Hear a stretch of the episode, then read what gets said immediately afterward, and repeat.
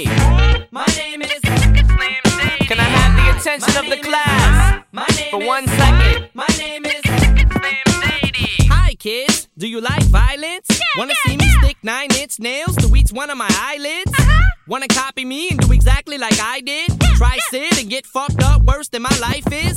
My brain's dead weight. I'm trying to get my head straight, but I can't figure out which Spice Girl I wanna impregnate. And Dr. Dre said, Slim Shady, you a basic. So why's your face red? Man, you wasted. Well, since age 12, I felt like I'm someone else, cause I hung my original self from the top bunk with a belt. Got pissed off and ripped Pamela Lee's tits off and smacked her so hard I knocked her clothes backwards like Chris Paul. I smoke a fat pound of grass and fall on my ass faster than a fat bitch. Hello， 大家好，欢迎收听新一期的风味电影办事处，我是普通话说不利索的马处长。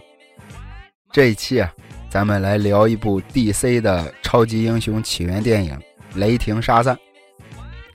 将于4月5日跟北美同步上映的这部电影啊，目前在烂番茄网站上的指数是 93%， 那已经可以说是相当高了。如果我没记错的话，当年复联3的时候好像才 87%。 而且有意思的是啊，雷霆沙赞啊在大陆定档不是4月5号吗？下个星期五，就在仅仅不到20天之后，在4月24号，漫威的复仇者联盟4终局之战也是大军杀到。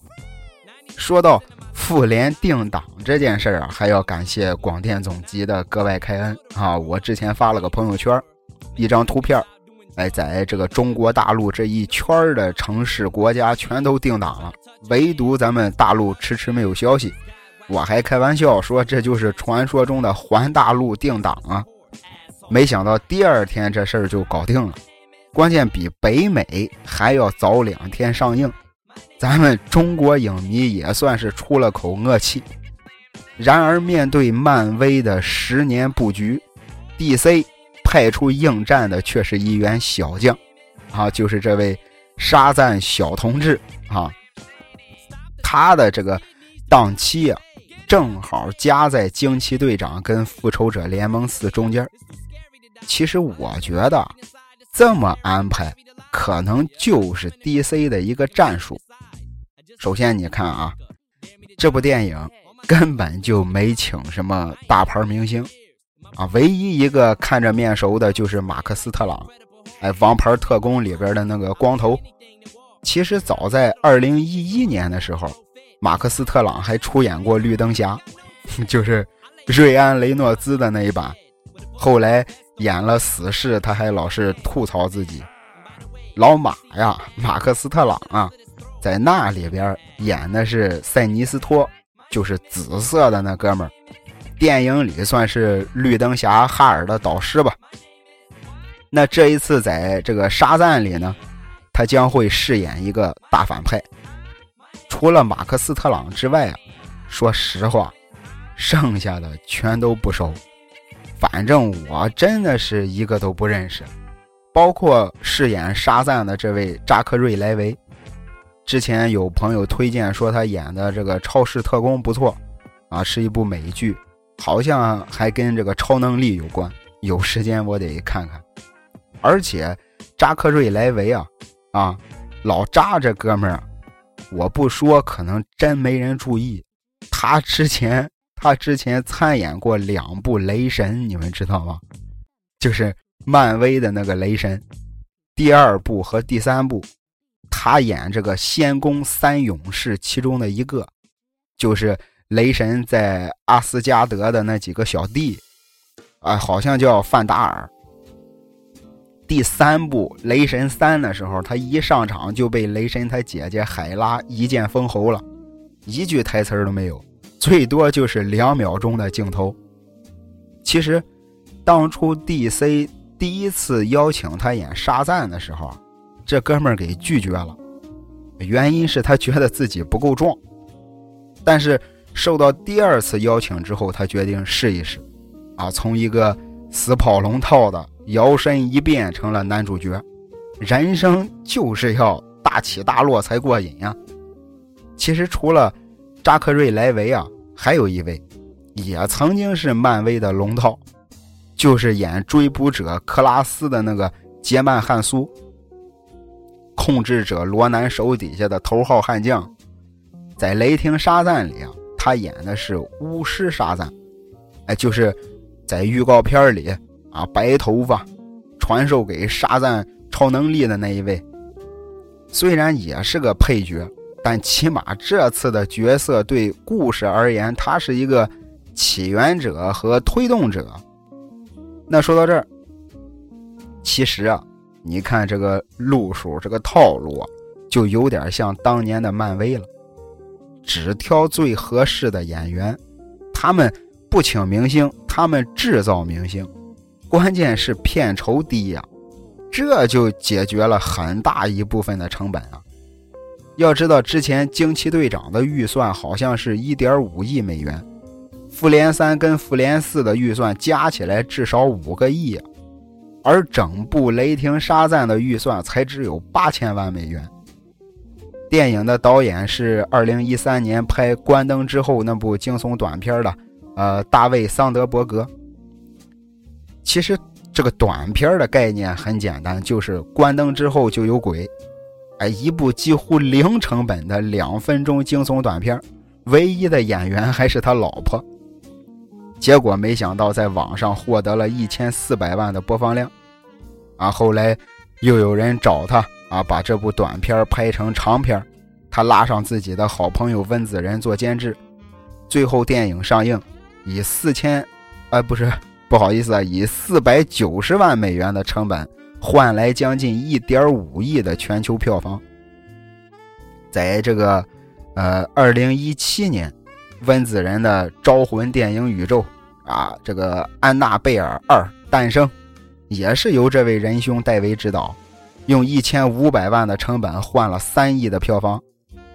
说到这儿，咱们看这个桑导的个人战绩啊，全都是低投入高回报，这是每个人都想看到的。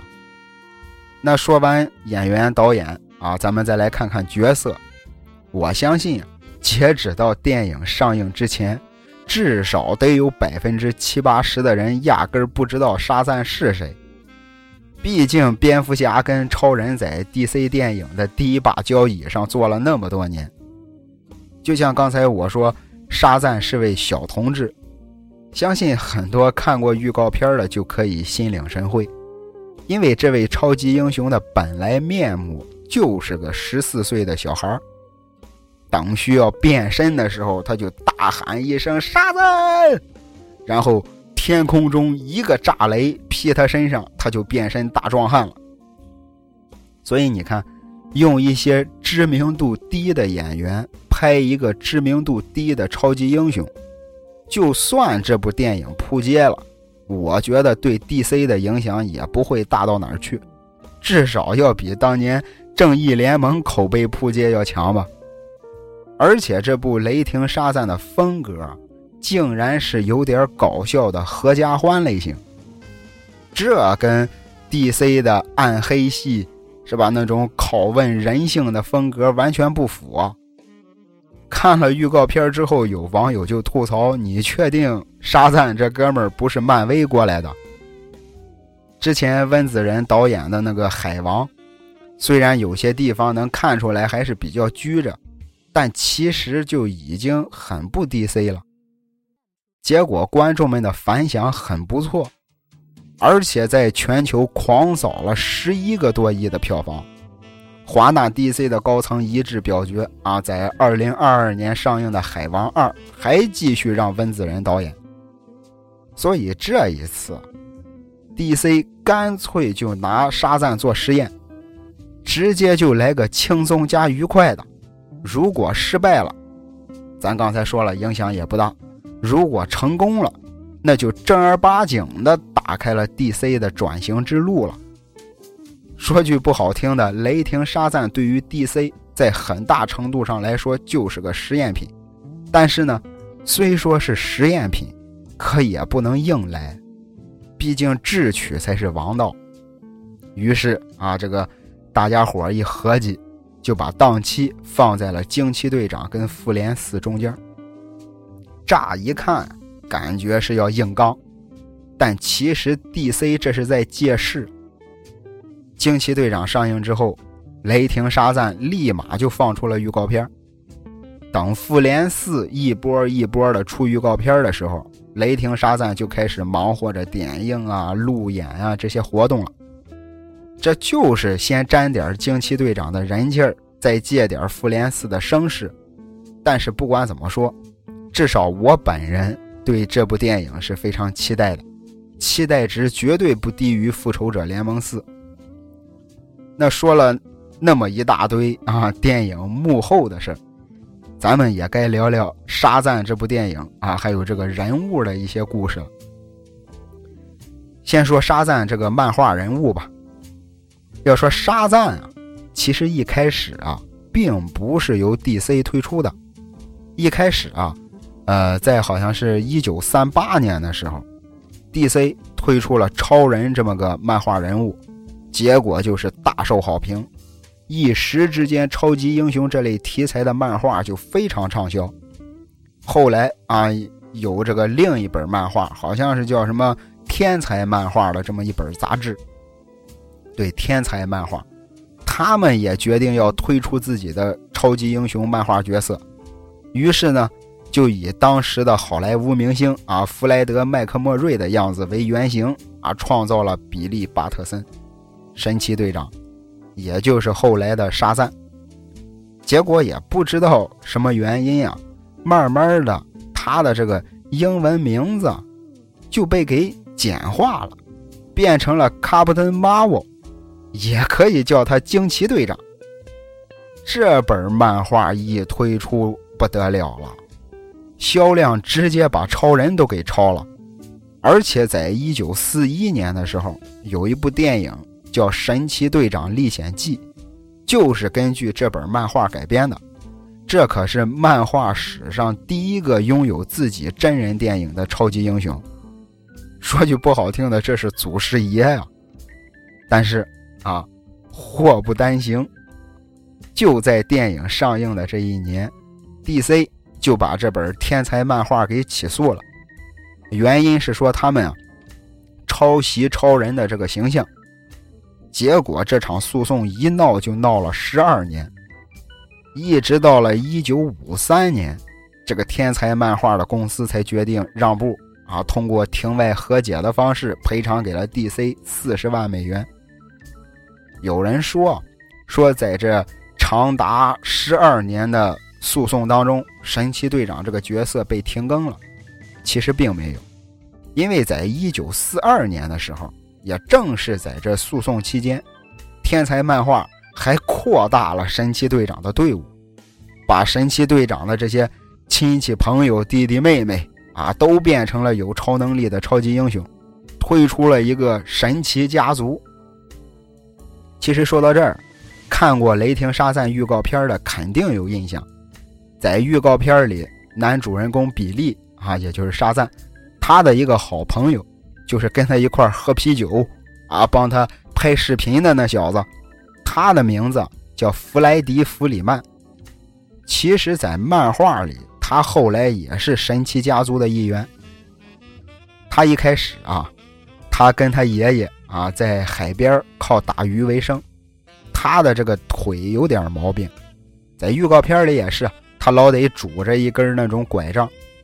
结果有一天啊，跟他爷爷出海打鱼，碰见坏人了，他爷爷被坏人给杀了，他自己也是奄奄一息。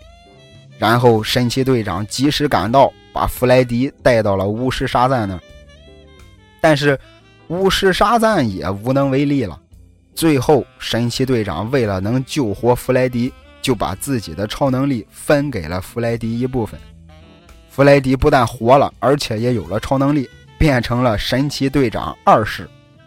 不过他跟比利不一样，比利一变身就成大人了，他一变身还是小孩。不过超能力还是挺强的啊，有这个什么能超高速飞行，能自愈啊，能这个心理感知啊，反正也得有个10好几种超能力。另外这个 DC 在2011年的时候不是推出了一个新52吗？新52就是简单来说你就可以理解为 DC 宇宙重启了。在新52里啊，这个弗莱迪不光腿不瘸了，而且变身之后也是个大人的样子。不过我看雷霆沙赞的预告片里啊，应该是保留了之前弗莱迪腿瘸的这么一个形象。那这个神奇家族呢，算上比利跟弗莱迪一共有6个成员，而且全部都是小孩。我看了一下雷霆沙赞的演员表，这6个小孩全都有人演。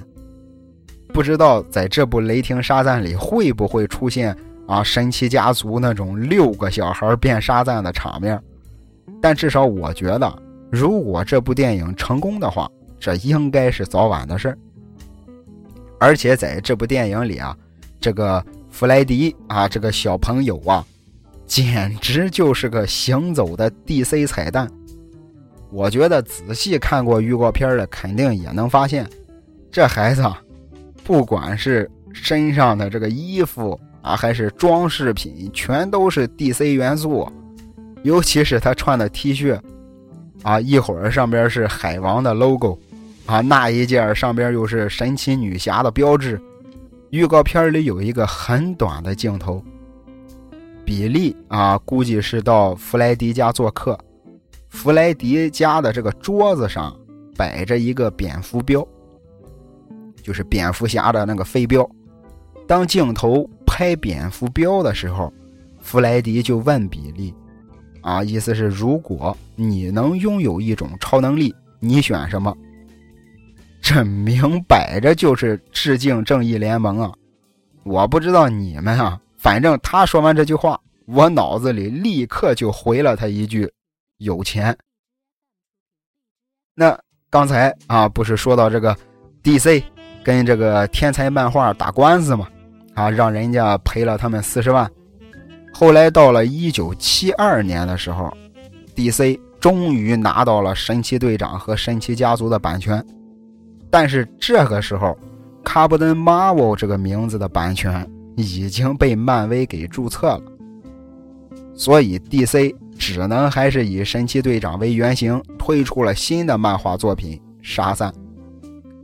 那再往后就跟咱们在预告片里看到的差不多了。这个比利·巴特森是一个善良、乐观，而且又很勇敢的好少年，然后被巫师沙赞选中，变成了新一任的沙赞。而且在漫画里，比利啊还有个双胞胎妹妹叫玛丽。在电影里呢也有玛丽这个角色，不过可能会去掉跟比利双胞胎的这个设定。在漫画里啊，是有一次啊，在这个危机时刻，就当比利跟弗莱迪马上就要不行的时候，比利他妹妹玛丽情急之下喊了一嗓子沙赞，立马就变成了神奇玛丽啊，差点说成超级玛丽。关键是比利他妹妹变身之后的超能力比那几个人都要强，跟比利差不多。比利之所以叫沙赞，这个英语拼一下就是 SHAZAM 沙赞，这6个字母其实代表了6种力量。 S 代表的是所罗门的智慧，之前大家还开玩笑说沙赞这个二货在预告片里是出尽了洋相，他应该是所罗门的智慧。这个沙赞，这个所罗门啊，就是古代犹太王国的一位国王，具有超人的智慧，哎，就是他把这个耶路撒冷建成圣城的。而且这个超能力很厉害的是，在漫画里，只要在比利需要的时候，他就可以跟所罗门对话，可以得到很多的忠告，而且还能掌握各国的语言。那 H 代表的是海格力斯的力量，大力神海格力斯大家肯定也熟。这位海格力斯的力量大到什么程度呢？它可以移动行星级别的物体。再往后是 A，A 代表了阿特拉斯的耐力。哎，反正他的这些力量全都是那些古希腊古罗马神话里的人物。这个阿特拉斯就是古希腊神话里的擎天巨神，就是靠他拖着天的。你想那肯定是无限的耐力啊，也不需要吃饭睡觉。然后 Z 代表的就更牛逼了， Z 代表的是宙斯的神力。宙斯就不用多说了啊，就是可以召唤雷电嘛。然后还有一个 A， 这个 A 是让他拥有阿卡琉斯的勇气。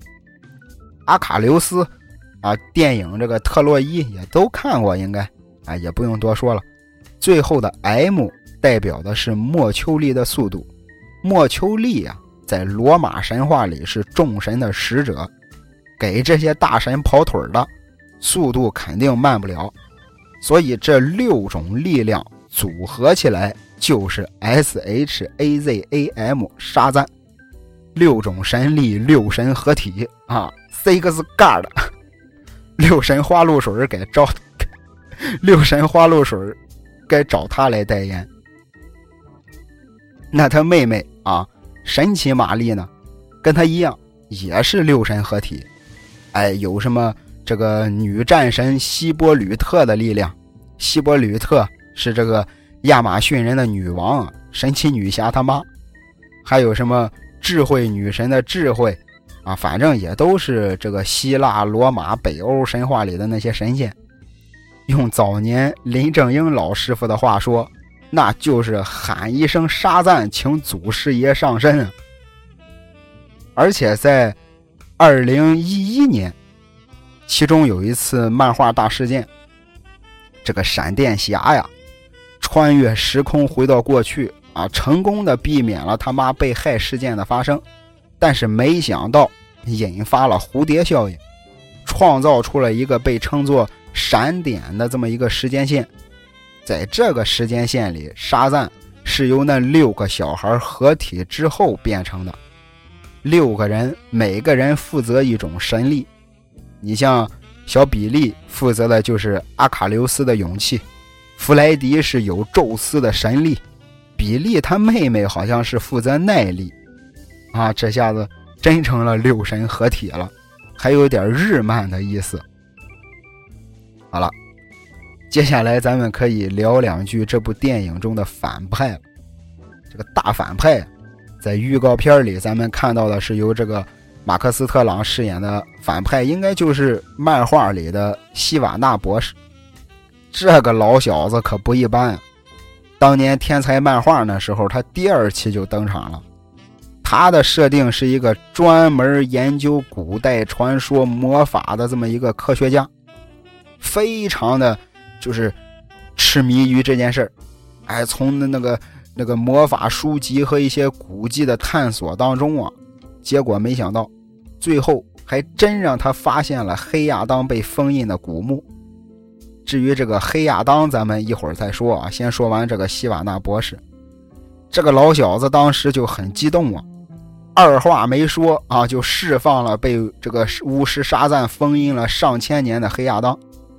结果说时迟那时快，一不小心被古墓周围那些闪电封印啊击中了右眼，从此之后他的这个右眼就有了魔法了，可以洞察一切魔法，还可以看穿一切灵异生物，就是有阴阳眼。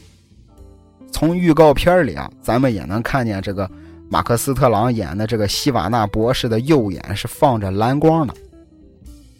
不过我觉得这位希瓦纳博士的出场啊，可能它的主要作用就是为了引出那位黑亚当，并且现在已经有了确切的消息，黑亚当啊将由巨石强森来饰演。但是因为巨石强森的这个档期啊一直太满啊，太火了最近，所以就暂时让希瓦纳博士先顶上。而且这个 DC 方面还放出消息说这个黑亚当这个人物啊，其实是很有深度的，他不单只是一个反派那么简单，他身上还有点这个反英雄的意思，所以准备要为这个黑亚当出一部单独的电影。所以呢，想看这个沙赞大战黑亚当估计要等好久吧。那这位黑亚当到底是谁呢？要说这位黑大壮啊，也是一名沙赞。沙赞啊，他不是一个人物，他更像是一个门派。所以说黑亚当跟比利算是师出同门。黑亚当的原名叫特斯亚当，好像是在1994年的时候吧， DC 宇宙对黑亚当这个人物的起源做了一个重新修订。在这个起源里啊，特斯亚当是古代埃及法老拉美西斯的二儿子，而那位巫师沙赞呢，在当时是埃及的大祭司。他就觉得这个特斯亚当特别善良啊，于是就把埃及六神的神力赐给了特斯亚当。所以说特斯亚当也是一名沙赞，他只要喊一嗓子也能变身。你像小比利他们都是罗马希腊那边的神仙啊，而特斯亚当他是埃及的神仙附体，也是 SHAZAM 这6个字母为开头的神仙啊，有什么这个大气之神的耐力啦，鹰神的速度啦，这些。从这之后，特斯亚当就成了这个埃及的守护神。直到有一天，巫师沙赞他有一个非常邪恶的闺女，他闺女啊把特斯亚当给蛊惑了，让他认为自己才应该是统治埃及的老大。于是特斯亚当就杀了法老，篡夺了王位。巫师沙赞知道了这件事之后呢，就剥夺了特斯亚当的神力啊，封印在了一个圣甲虫的项链里，然后把特斯亚当的肉体变成了一具干尸。从那之后，特斯亚当就被人们称为黑亚当。那这件事呢，也把这个巫师沙赞给整伤心了啊！他就决定，就算等上个上千年，也不能再随便的给别人神力了。结果啊，时间过得飞快，一直到了20世纪，有一个考古队发现了一座埃及古墓，而小比利的父母也在这个考古队当中。不好意思，请原谅我，我的普通话太不利索了。而小比利的父母也在这个考古队当中。直到有一天啊，有一个叫西奥的小子，他发现了那串就是圣甲虫的项链，他想自己独吞那个项链，于是就害死了小比利的父母，从埃及回到了美国。而此时的小比利呢，就变成了一个孤儿了。反正就是生活的也不太好。再后来，比利啊就获得了六神之力啊，成了继这个特斯亚当之后的第二任沙赞。没过多久，一次意外让西奥看见了变身之后的这个比利胸前的这个闪电标志。这个标志跟他当年在那个埃及的古墓里看见的一样。原来这个西奥啊就是特斯亚当的转世。于是西奥就拿着这个甲虫项链大喊了一声沙赞，然后他就变成了黑亚当。关键是后来黑亚当还告诉了比利，说他父母就是自己杀的。于是变身沙赞后的比利就跟黑亚当大打出手，最后抢走了黑亚当的这个圣甲虫项链。黑亚当一下子又变回了普通人西奥。有一栋这个正在坍塌的大楼啊，正要砸到西奥的时候，比利又把他给救了，并且把他带给了这个巫师沙赞。老巫师啊，用这个魔法抹掉了西奥的记忆，还夺走了他的声音。这样一来，西奥就忘记了自己是黑亚当转世这件事儿，关键也没法喊出沙赞了。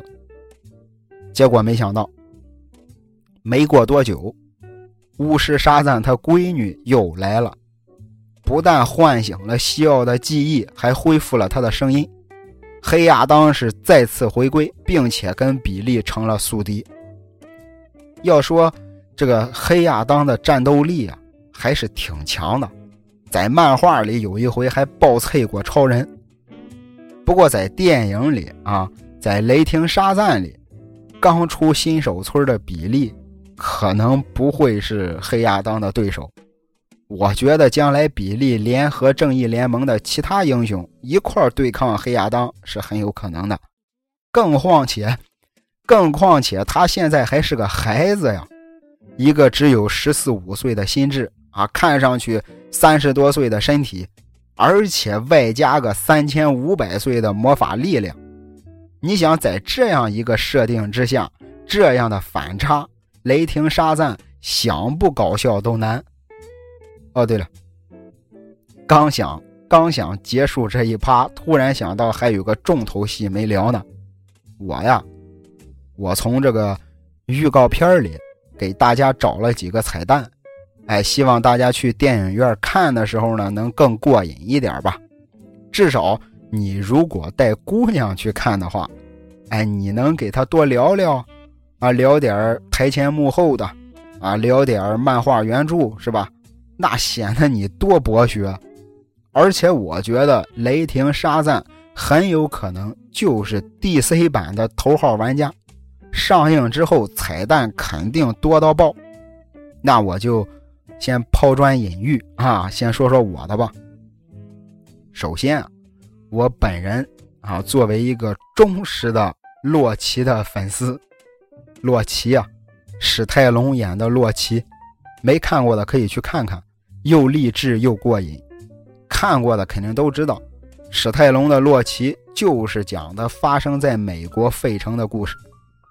那这部雷霆沙赞呢，主人公比利说费城是自己的家乡，但是在 DC 的宇宙里基本上所有城市都是虚构的。原著里比利的家乡是福赛特城，然而在预告片里一开场就是费城艺术博物馆，就是洛奇当年跑台阶的地方。除此之外，我觉得更重要的，在预告片里比利接受这个六神之力，接受神力的时候，在一个挺黑的地方，又有这个石头台阶，又有雕像的，那个地方叫做永恒议会，由7个很牛逼的上古法师组成的议会，主要就是监视保护这个世界。其实这不是最重要的，最重要的是那几个雕像，那很有可能就是对应了漫画里的7宗罪的石像。这7宗罪是7个反派，每一个都代表了天主教的这个一个罪过，什么傲慢啦，这个贪婪啦，嫉妒啊，反正就是那7宗罪。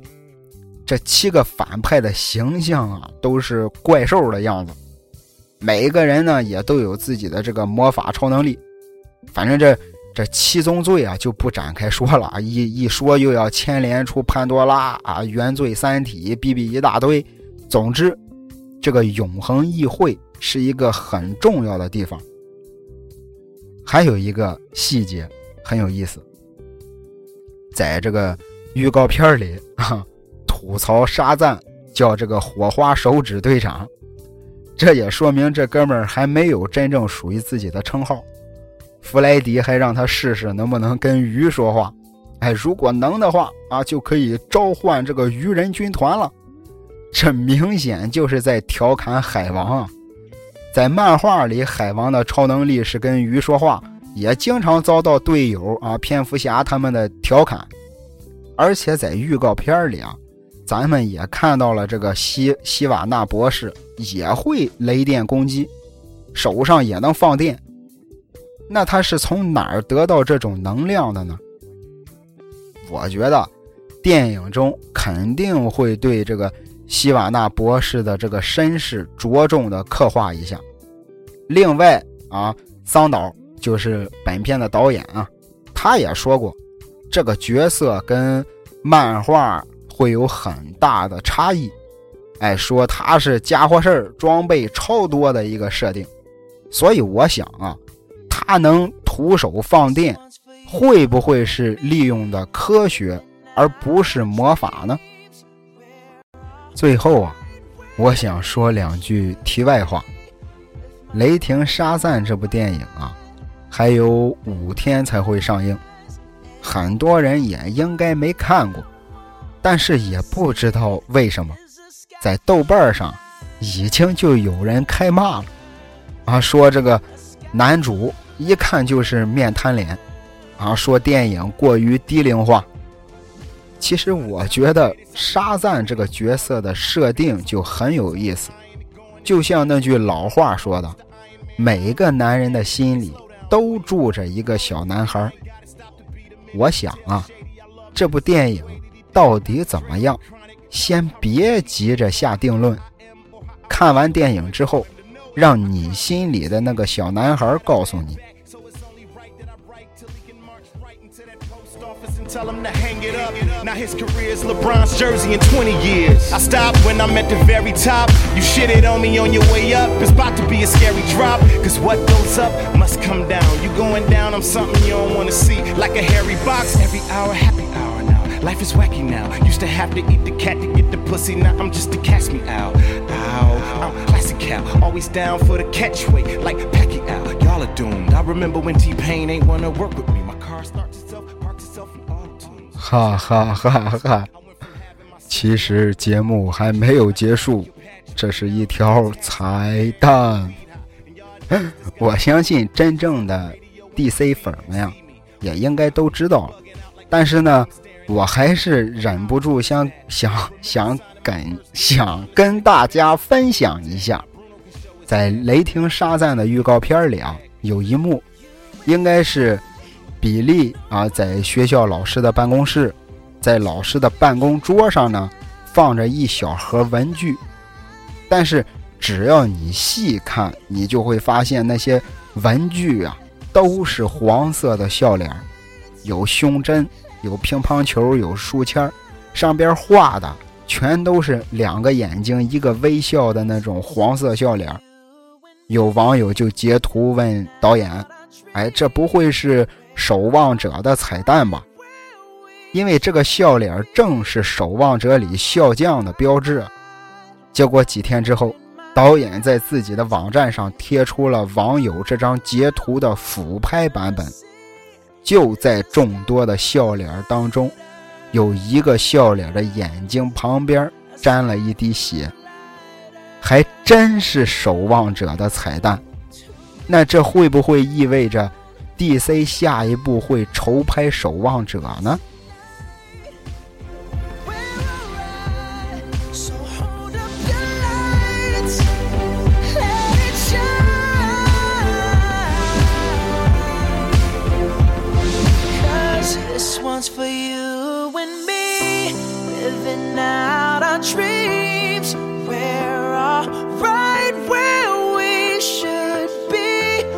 ？My arms are wide, I open my eyes, and now all I wanna see is a sky full of lighters, a sky full of lighters.